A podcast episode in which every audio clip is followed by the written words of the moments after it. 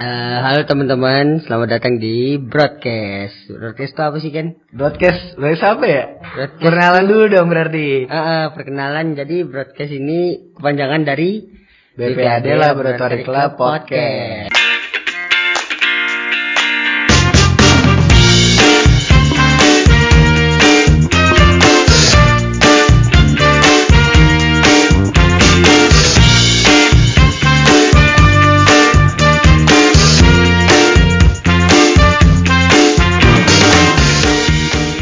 Kita sebenarnya kedatangan bintang tamu nih, Do. Iya, tapi sebelum ngomongin bintang tamu nih, Eh. kita kenalin dulu dong. Wah, boleh Oke, deh, boleh deh. Boleh gitu. kan? Ya, jadi Gue dulu apa lu dulu? lu dulu dah, lu dulu. dulu siap. Ya, perkenalkan gue Ken Rangga dari BLC 6. Di sini sebenarnya gue ngegantiin Adam ya. Ya, Adam. Adam. nih partner podcastnya Cido. Jadi eh, sementara dia berhalangan hadir, jadi digantiin dulu sama gue nih. Nah, jadi udah Ken sebutin tadi, gua Cido. Nah, nama istri gua Ganteng ya, panggil aja Ganteng. Buat di podcast gitu ya. Oke. Ya, jadi sekarang eh udah perkenalan nih kitanya. Sekarang lompat kali ya ke bintang tamu ya. udah pada kenal nih berarti. Udah udah pada kenal Oh, harusnya iya. dong. Ya udah lah, Oke, berarti aja nih. Bintang Oke, tamu kita bintang pertama tamu, nih. silakan. Langsung deh. Nama saya Muhammad Excel W Pratama. Iya. Ya, saya bisa dipanggil Excel. Saya dari jurusan Sistem Informasi 2017 dan sebagai koordinasi BPAD Laboratory Club generasi kelima. Wes. Asik. Ya mantep banget ya tuh. Mantep banget. Gestar pertama langsung Ketua. Ketua 5. lima. Wah, gila sih. Langsung step up gitu, step Nah. up the game gitulah. Yoi, baru apa tuh step up the game?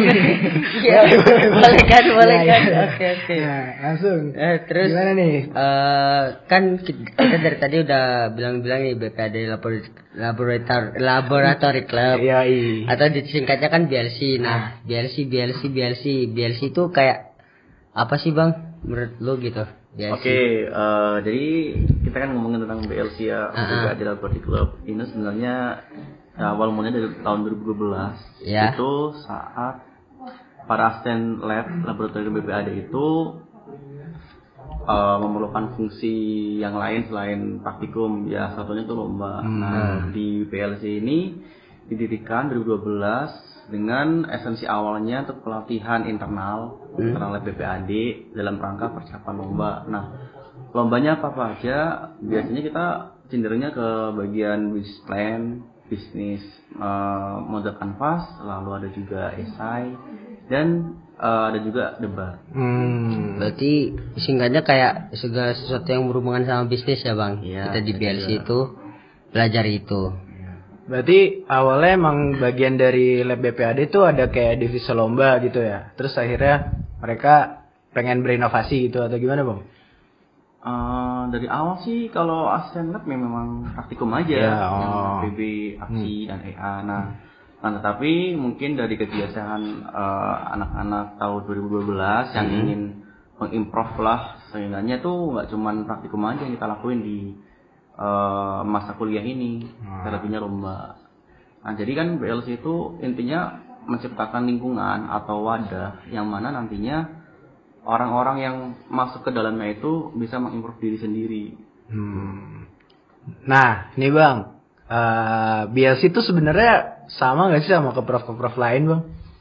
Oke, kalau untuk tahun 2020 ini ada sistem baru, jadi kan setiap lab diwajibkan memiliki keprof. Jadi dulunya eh, untuk di BPAD sendiri itu ada tiga entitas, yang BLC, keprofesian EA, sama asisten praktikum.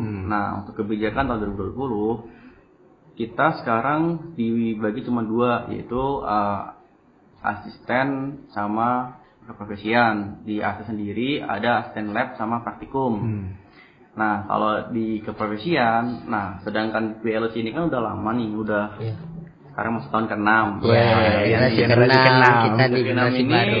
eh, ada yang hal unik nih dari keprofesian yang lain karena kita sudah eh, enam tahun berdiri di sini sehingga BLC diputuskan untuk menjadi keprofesian. Jadi esensinya yang tadinya untuk lomba sekarang tuh diimprove untuk membantu tugas asisten laboratorium terutama yang lima bidang itu untuk mengembangkan lab dan membantu proker-prokernya dari dosen. Berarti bang dulunya eh, sebelum BLC itu ke Prof EA ada sendiri lagi dan buka oprek ya.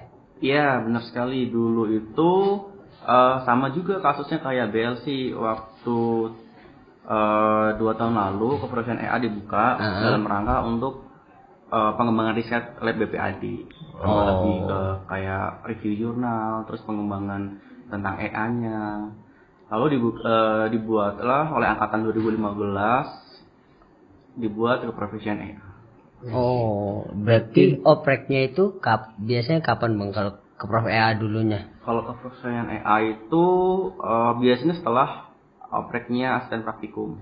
Oh, Iya. berarti tahun ini udah gak ada lagi nih ya? Tahun ini eh, jadinya kita anualnya untuk oprek itu ngikutin oprek BLC yang mana nanti akan diadakan pada bulan Agustus. Agustus. Tergenap. Agustus, ya, Eh, ganjil. Iya, genap. Eh, ganjil. Ganjil, ganjil, ganjil, kayak dia. semester Agustus ganjil. ganjil. Iya, ganjil. Iya, iya. Semester lima kan? Iya, iya benar. Iya, ganjil. Ganjil, benar. Iya, ganjil, ganjil, ganjil, ganjil, ganjil. benar. Iya. Semester lima, eh sorry. Mm-mm. Nah, berarti dulu tuh rame banget tuh di Iya. BPAD. Ah-ah. Ada asisten, ada Ada keprof, prof, ada DLC. Wah, gila rame Iya. banget. Leb- lebih lebih Lebih lebih, hura-hura kali Iya, dulu iya, ya. iya. Sekarang kita harusnya bersedih nih kehilangan Kenapa anggota keluarga nih. Wih. Satu entitas kali ya. Padahal kan sama, sama. Ya, sama aja. Fungsinya sama di double. sama. Oke, terus, terus, oke. terus, terus. Gimana, Dok? Terus eh, kan tadi Bang eh, udah ngomongin BLC nih, perkenalnya ngapain aja secara garis besarnya kayak sekarang kita pengen nanya Bang, BLC itu awalnya gi- gimana sih kayak sejarah dari awalnya kayak kepemimpinannya di dalamnya itu kayak ngapain aja kan Oke. ada kan pasti ada perubahan gitu transformasi lama-lama jadi sampai kayak gini gitu.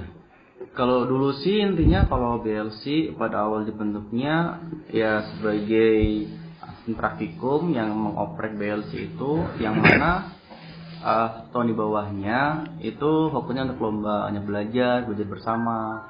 Nah, seiring dengan berkembangnya zaman, sekarang itu dengan adanya kebutuhan profesian, maka makanya BLC eh, dirubah lebih ke profesional yaitu memiliki struktur organisasi sendiri yang mana sekarang kan ada tiga divisi kan di BLC iya. kan ada HRD kemudian ada akademik dan ada media informasi Ya. nah untuk kegiatannya sendiri di BLC itu ada agenda mingguan yang mana mingguan itu belajar bersama dengan memanggil pemateri eksternal biasanya topik-topik yang disediakan itu topik-topik untuk persiapan lomba mengintervan diri dan tak juga eh, dan tak memungkin dan memungkinkan juga untuk mem- membuka pemateri untuk eh, soft skill lainnya. Oh berarti kita gak hanya ha- patokannya gak harus belajar bisnis aja gitu bang. Iya, lebih luas. Lebih luas bang ya. Nah terus kalau kepemimpinannya nih BLC dari awal tuh siapa sih bang yang mimpin tuh? Dari BLC 3 ya? Apa ada BLC 1? BLC satu ada nggak, Bang? BLC 1 Aduh saya juga lupa sih sebelas satu. Bangsa belum masuk berarti Iya, ya. masuk ya. Dari Oh, iya. berapa itu biasa? 2012 tadi ya? Iya 2012. 2012 yang saya ingat tuh Oh, iya. BLC 3 itu diketuai oleh Bang Brigas ah. yang kemarin datang ke Telkom University Yang reborn itu bang ya? Reborn. Iya, Ribon Iya. sama yang alhamdulillah kan beliau sudah bekerja sebagai associate product manager di Tokopedia. Keren banget gitu. Kalau kan Pentolan BLC tuh. Gila. Kemudian di BLC 4 ada Bang Ihwan Nulisan yang sekarang sebagai eh, asisten ke prof eh asisten IRP, lab IRP. Oh iya. Oh. Terus. Lanjutannya Bang Axel. Ya, Eh, Mado. oh iya langsung ya, langsung gimana? lanjutnya biar lupa lupa lupa sama Bang Pane berarti kan. Bang Pane Iya, wakilnya. wakil. wakilnya. Setelah itu ada Siapa tuh? siapa tuh? Ken? Siapa Ken? Nggak tahu deh. Kan lah, oke. Ya, wah, udah. Gimana dah? Terus gimana tuh? Eh, terus setelah pemimpin BLC ini kan Bang Sel udah memimpin BLC kurang lebih BLC 5 itu satu Setahun tahun lebih ya, lah, setahun lebih ya. lebih. Nah. Nah, suka dukanya gitu Bang, selama di BLC atau selama jadi pemimpin? sekali ya, suka duka ya. Eh, mungkin lebih pertama kita awal dengan dukanya mungkin kalau dukanya itu eh, ini sih kayak bagaimana cara mengatur agenda yang tep- tepat dalam rangka untuk pembelajaran kemudian itu kan susah sekali kan sebagai mahasiswa sistem informasi kan banyak sekali tuntutan seperti praktikum dan sebagainya. Jadi untuk pertemuan kelas pun eh, dukanya cuma satu kali seminggu. Jadi nggak ada waktu yang lebih banyak kita habiskan untuk BLC lalu dukanya sih apa ya lebih banyak sukanya sih di BLC itu. Du- dukanya paling kayak hmm, hampir gak ada sih yang saya rasakan ya. Oke. Mungkin beberapa miskomunikasi cuman itu juga masalah-masalah minor yang ada di suatu organisasi lah komunikasi. Nah, kalau sukanya banyak nih eh, yang saya rasakan sebagai seorang anggota BLC ini saya melihat bahwa saya dapat mengimprove diri saya sendiri terutama dalam manajemen waktu kemudian untuk public speaking saya kemudian untuk link atau apa namanya eh, koneksi dengan orang lain Eh, channel gitu. materi-materi soft skill dan hasil yang saya nggak dapat di bangku perkuliahan karena kan perkuliahan kan itu eh, tetap akademis itu kan Iya. nah kalau yang kayak misalkan displan BMC debat itu kan eh, kita harus cari sendiri kan Iya, ilmunya. harus Nah, di diperdalam BLC, sendiri, iya. Heeh. di BLC ini wadah salah satu wadahnya yang bisa di kita dapat Berarti emang bias itu seru-seruan terus berarti dong kayaknya. Iya, dong. sepertiga seru-seruan sih. Iya, paling masalahnya sih di waktu sih kita Waktu emang emang yang- emang kita juga ngerasain kan Hmm. kan di zaman kita nih waktu Praktikum ya? praktikum. Praktikum. Terus kalau kelas materi itu Hmm. kan Seminggu sekali. Hmm. seminggu sekali nyesuaiin waktunya juga kadang nggak nggak bisa lengkap kan Iya. datangnya apalagi yang dengan kita yang orangnya 27 orang Iya. kalau di Bangsal dulu berapa dulu 16 orang Oh, 16 orang, berarti beda 11 orang. beda Iya. 11 orang kan hampir dua kali lipat tuh Iya, Oh makanya. iya, yang paling saya sukain waktu di BLC itu waktu kompetisi di luar. Oh. Nah, kan sebagai seorang BLC kan eh, sudah kewajiban nih. Iya. Punya tanggung jawab untuk eh, melakukan kompetisi Oh, ini. iya. Nah, yang paling seru nih waktu kita udah berhasil eh, lolos ke finalis Hmm. dan eh, diundang ke suatu perlombaan nasional di kampus-kampus itu kan. Nah, itu seru banget nih karena mulai dari pengurusan proposal, terus perjalanan, terus waktu kita bertanding di kampus sana itu memberikan experience yang banyak sekali buat seorang BLC. Hmm. Seru sih, seru. Berarti emang benefitnya gede banget ya. Gede banget. Lomba dibantu. Iya, lomba Terus dibantu. pokoknya seru-seruan terus. Ah. Apa lagi tadi, Dok? menang dapat duit lagi Menang dapat duit. Iya kan? Makan-makan. makan-makan oh iya gue lihat di Instagram BLC tuh Makan-makan. makan mulu tuh kan Yang Yang biasa makan-makan. iya iya, benar benar benar benar. ah waktunya kita yang makan-makan kan ntar kan Hah? Makan-makan kita? ntar di BLC 6 Siapa yang menang nih kira-kira? ya, ya. nunggu nunggu di- ada di, dulu di search lah ya Amin lah. amin, Nah, terus gimana nih, Dok? Lanjutnya. Apa lagi? Ah, kan eh, Bang Axel tadi udah nyerempet-nyerempet ke lomba nih Iya. Nah, lomba itu Bang Axel ada tips and trick gak sih? Bang Axel kan di- sebagai BLC 5 kan Iya. ikut lomba pasti udah pernah dan sering Bang ya? Cukup Iya. sering lah ya. Nggak terlalu sering sih, cuman beberapa kali lah. Ada Ya, beberapa kali. pengalaman berarti nih. Iya, ada tips and trick dong buat kita nih di BLC Mungkin 6. Kalau tips and trick itu yang paling mendasar untuk orang lomba itu berani mulai sih. Jadi kebanyakan orang yang sebagai mahasiswa itu kan eh, ragu untuk mulai atau terlalu sibuk dengan aktivitas perkuliahan, UKM maupun organisasi lain. Nah, untuk mengawali suatu perlombaan itu dibutuhkan niat yang khusus atau niat yang kuat lah untuk berhenti mengerem sebentar kegiatan yang lain, terus mulai Fokus, Hmm, mulai ke satu fokus. itu. Kira-kira nih eh, saya passionnya atau tertariknya di lomba apa? Oh, Entah oke. Displan atau debat, kalau misalkan displan. Tipsnya mungkin keresahan sosial yang eh, dirasakan sehari-hari, mungkin kayak sesederhana meminjam sesuatu maupun memesan sesuatu itu bisa menjadikan sesuatu yang besar. Contohnya kayak Gojek gitu kan GoFood hanya untuk memesan makanan atau GoClean untuk Iya. membersihkan. Dari hal-hal se- sekecil itu tuh bisa jadi sesuatu yang besar gitu. Selanjutnya lalu koordinasi tentang tim nih. Penting banget Nah, tim nih, tim. komunikasi Oke. nih.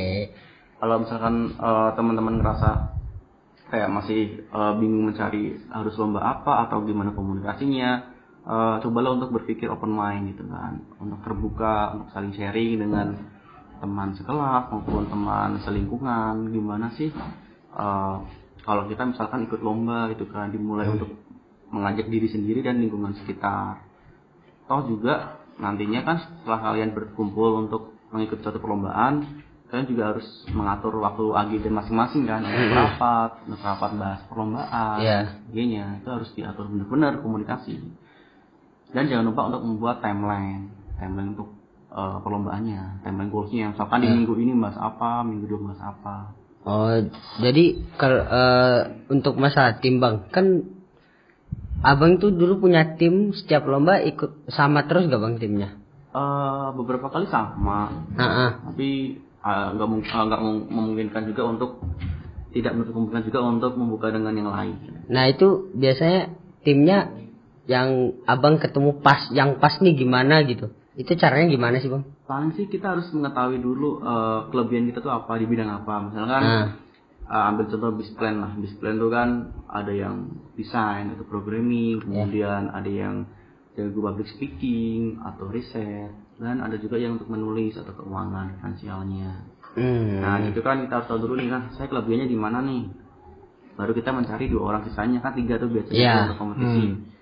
Kita misalkan kalau saya sendiri tuh lebih ke desain, Heeh. ke, ke bagian UI berarti ya, UI, lah, UI. desainnya lah. Nah, nah abang dua orangnya itu biasanya ny- ketemunya di mana bang? Antara teman kelas mungkin atau dikenalin orang, dikenalin kakak tingkat gitu? Kalau saya sendiri sih yang udah dua kali ikut lomba itu teman sekelas saya sendiri. Kebetulan kan satu kontrakan juga, Iya. jadi kayak sering uh, kegelisahan sesuatu gitu kan tentang sesuatu, terus kenapa nggak dilombain aja yuk? Iya. Nah, Wah, emang kalau kontrakan tuh Mungkin lagi ngobrol ya, Iya, Ah, sharingnya enak. udah tektokannya udah dapet lah ya. Hmm, betul betul. Tapi kemarin juga sama anak-anak BAS juga ada beberapa yang kemarin ke Ideas, kemudian ke Se. Ideas tuh yang National Business Plan Iya, ya? yang ada di Jogja. Hmm. Oh, borong piala di sana bang kita. Hmm, yang di Ideas, ya itu abang belum beruntung waktu itu yang di Ideas. Yang biasanya sih yang anak-anak BLC borong tuh search sih. Searching Oh, kompetisi ya. internal Iya, Telkom iya, ya? internal. Ah, itu ya. buat ajang uji cobanya anak-anak BLC biasanya. Kayak trial and errornya Iya, di sana lah iya, ya. iya. Yang gak usah malu lah lawannya anak kampus sendiri, Ah, santai. Selalu lah. Nah bang, nih bang, kan tadi lu bilang eh, nyari tim yang emang harus klop banget ya. Hmm. Berarti ya kayak misalnya eh gue nih mau lomba nih, cuman kadang-kadang eh, ada nih satu anggota tim dia kayak apa ya, maksudnya kurang aktif atau gimana gitu kan. Eh berarti emang harus banget ya kayak nih orang nih tahu diri dan kitanya juga jangan takut negor gitu ya. Apa gimana sih soalnya gue kadang-kadang nemu case kayak gini mungkin dari orang yang cerita ke gue atau gue juga pernah ngalamin kayak gitu gitu. Kira-kira menurut abang gimana tuh bang? Ah, kalau menurut saya sih dari awal juga harus komitmen kan. Ah, ketemuan pertama kali itu harus komitmen dulu. Jadwalmu apa aja kamu ikut apa. Jadi kita harus juga harus tahu kegiatan mereka, kebiasaan mereka juga kita harus tahu. Dan kita pun juga harus nurut ego juga kalau misalkan mereka ada uh, kebutuhan yang lain kan. Nah, makanya pentingnya juga dibuat timeline karena agar apa? Agar kita juga bisa eh mengingat saling mengingatkan misalkan oh ini waktunya nih untuk kita ngumpulin hasil hasil, hasil kerja kita itu kan sini kan online kan kita kan diskusi online nah kalau misalkan ada case nya di tengah jalan eh, anaknya itu mungkin kayak tadi bermasalah gitu itu buru-buru diomongin sih dirembuk lagi karena Harus kalau terbuka, nggak- Bang, ya? iya harus terbuka open mind karena nggak kalau nggak segera diomongin itu akan mengganggu progres Ke depannya. Iya ke depannya untuk perlombaan. Pasti ganggu banget. Karena beberapa, beberapa contoh yang abang lihat untuk orang-orang yang timnya sama terus, itu memang dia Komunikasi. Iya, komunikasinya baik. Komunikasi Satu sama ya? lain itu tahu kebiasaannya, tahu agendanya. Jadi peluang untuk menang tuh juga le- jauh lebih besar, Besar. karena tektokan juga bagus kan. Mm-mm. Karena kalau misalkan di Bispan itu kan nggak cuman proposal aja, kayak misalkan eh, cara membuat penonton atau juri aware dengan Tertarik gitu Iya, bang ya. tertarik Ah. dengan apa namanya produk kita kan juga harus membutuhkan sesuatu yang cepat lebih kan. Mm-mm. Nah bang, eh, masih masalah lomba sama tim nih, do. Oke. Eh, Sebenarnya gimana sih menurut abang nih, menurut pandangan abang aja nih eh, tentang anak suatu orang nih, satu orang nih, Nah, dia orang ini pengen lomba, tapi kayak pengen coba-coba doang gitu do. Hmm. Nah, nggak tahu antara serius atau enggaknya nih. Nah, Nah. itu kira-kira gimana sih bang? Maksudnya menurut abang nih bagus atau enggak? Ah coba-coba dulu lah, siapa tahu ntar dapat pengalaman gitu. Kan banyak tuh yang kayak gitu Banyak, kan. ah. Nah, Eh, mungkin ini salah satu eh, perkataan yang saya dapat dari anak BLC 4 itu bang Bang Hairul. Eh, dia mengatakan bahwa selagi masih muda habiskan dulu eh, kesempatan kegagalan kalian, baru kalian akan mendapatkan keberhasilan di kemudian hari. Nah, makanya jangan ragu untuk mencoba apa pun itu, sesimpel apa pun perlombaan maupun eh, kita bikin produk terus kita tanya dengan orang itu lakukan terus. Karena itu kan yang membentuk diri kalian untuk ke depannya gitu. Coba-coba dulu nggak masalah. Gak masalah berarti ya. semuanya juga di awal dari coba-coba gitu. Kan. baru nanti kalian bisa menemukan passion kalian di mana Nah, Awalnya saya coba-coba. Iya, menang. Kejadian. Ya. Ya Nah, terus. itu kalau dia udah mau coba-coba nih bang, biasanya udah ada yang mau nyoba, tapi idenya dia belum nemu nih bang. iya Dia belum kayak belum punya keresahan gitu. Biasanya yang Jadi harus kesel banget, iya, nggak pernah resah. Pak, nggak pernah resah. Jadi buat nyari keresahannya itu biasanya ngapain sih bang biasanya kalau abang gitu kalau kalau ketemu ide itu biasanya waktu lagi ngapain gitu Eh, gini keresahan itu kan dari cara kita berpikir secara kritis gitu kan Iya. jadi sebenarnya sebagai seorang manusia itu eh, nggak mungkin kalau dia nggak merasakan keresahan sih Mm-mm. Entah dia sadar atau enggak. Mm-mm. mungkin yang mungkin belum tuh mungkin dia belum sadar akan keresahan dia kayak menganggap ya udahlah ya udahlah. Ya padahal tuh dia punya keresahan. Take it slow aja Ya, iya. Ah. makanya. Eh, belajar untuk berpikir kritis tentang sesuatu hal. Berpikir kritis tentang lingkungan sosial berpikir kritis tentang eh, suatu kesempatan bisnis. Mungkin kan bisnis plan kan bisnis. Iya. oh ini kayaknya gue bisa bisnis sini kayak gini gini gini. Nih tinggal buat produk buat aplikasi jadi gitu kan jadi dimulai dari berpikir kritis itu bisa membuat keresahan yang tadinya nggak terlihat tuh jadi muncul gitu. Karena kita kritis. Oh gini sih harusnya nggak gini dong. Iya. sesimpel itu untuk mengolah cara kita menemukan ide. Jadi kritis terus mencari keresahan dan mungkin nanti bisa berkembang menjadi ide. Itu yang eh, menurut pribadi- pendapat pribadi saya itu kayak gitu pendapat pribadi. Hmm. Berarti eh, kira-kira udah jelas belum nih dok? Kita mau ke arah mana nih biasi? Udah sih kalau pandangan gue sih jelasnya cari pengalaman yang banyak. Ya. Ya itu biar ntar ketagihan juga kan. Oh, Kalau- iya. Kan tapi ketagihan itu harus ada triggernya biasanya kan dari kayak mungkin menang atau kita mengachieve sesuatu ntar kan ketagihan tuh. Berarti pasti. nih jadi pintu buat lu berkembang lagi ya di sini Iya. ya. Iya. Tahun pertama kan udah lewat nih. Ah. Maksudnya masih awal maba-maba masih bingung tuh. Iya. Nah, terus join kedua. BLC kan? Bisa tuh. Terus join BLC, ikut lomba-lomba, menang ketagihan. ketagihan udah dapat biasanya jalannya dari situ tuh. Jalannya dari Ah, situ. ah. Ah. Bisa, bisa. Benar, benar, benar, benar. Ya udah, Berarti udah nih. udah nih. Oke teman-teman, Eh, makasih udah dengerin terima ya. kasih podcast- udah dengerin kita pertama nih. Broadcast. Broadcast. Apa namanya broadcast ulang ulang? Yes, BPLD Laboratory Club Podcast. Sabi banget dah pokoknya. Oke. Nah, ya. Eh, mungkin segitu aja dari kita. Terima kasih udah mau dengerin, terima kasih udah mau ngeluangin waktunya ya. Oke. Mungkin iya, ini iya. podcast enak didengerin kalau pengen tidur, ya. Ah. kalau misalnya lagi di jalan, gitu kan. Eh, lagi, aduh, resah nih. Pengen Resah. nyari ide ikut Wih. lomba. Wah, ya cari aja boleh. tuh broadcast bro. Nah, Kasih. mantap.